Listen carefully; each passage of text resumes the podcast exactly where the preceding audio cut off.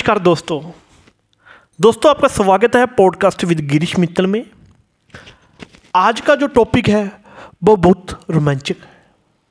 आज हम बात करेंगे मन की शांति के लिए कौन से सरल तरीके हैं। तो सबसे पहले योग योग में अधिकांश विस्तार की जाने वाली शांति होती है। इससे आप उन समस्याओं से निपट सकते हैं जो आपको तंग करते हैं। जैसे कि तनाव, शोर, दबाव।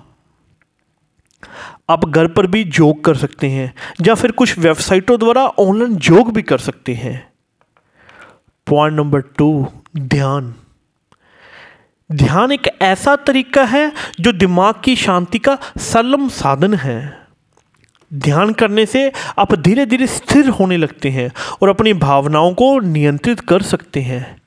इससे आप जीवन में सफलता प्राप्त कर सकते हैं और अपने मन की शांति को बढ़ा सकते हैं। पॉइंट नंबर थ्री, मनोविज्ञान।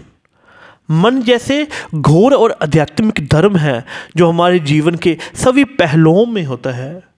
यदि आप अपने मन के बारे में अधिक जानना चाहते हैं तो आप मनोविज्ञान को अध्ययन कर सकते हैं।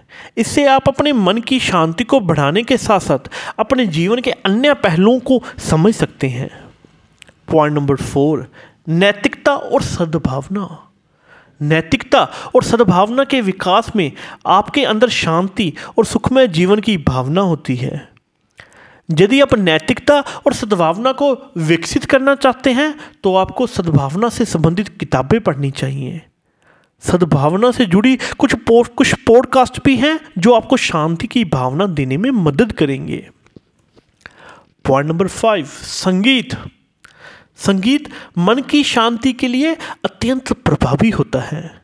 संगीत सुनने के दौरान आप अपने तनाव और चिंताओं से दूर हो जाते हैं।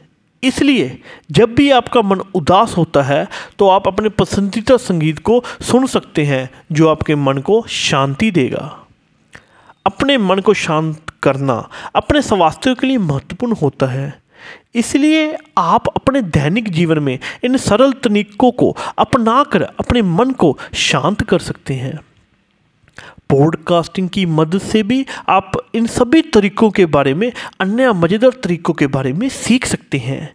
इसलिए जेब खोखली ना महसूस करने के लिए पॉडकास्टिंग अपनाएँ और सफल जीवन को प्राप्त करें। मैं आशा करता हूँ आपको इस पॉडकास्टिंग में सीखने को बहुत कुछ मिला होगा। धन्यवाद। जय हिंद।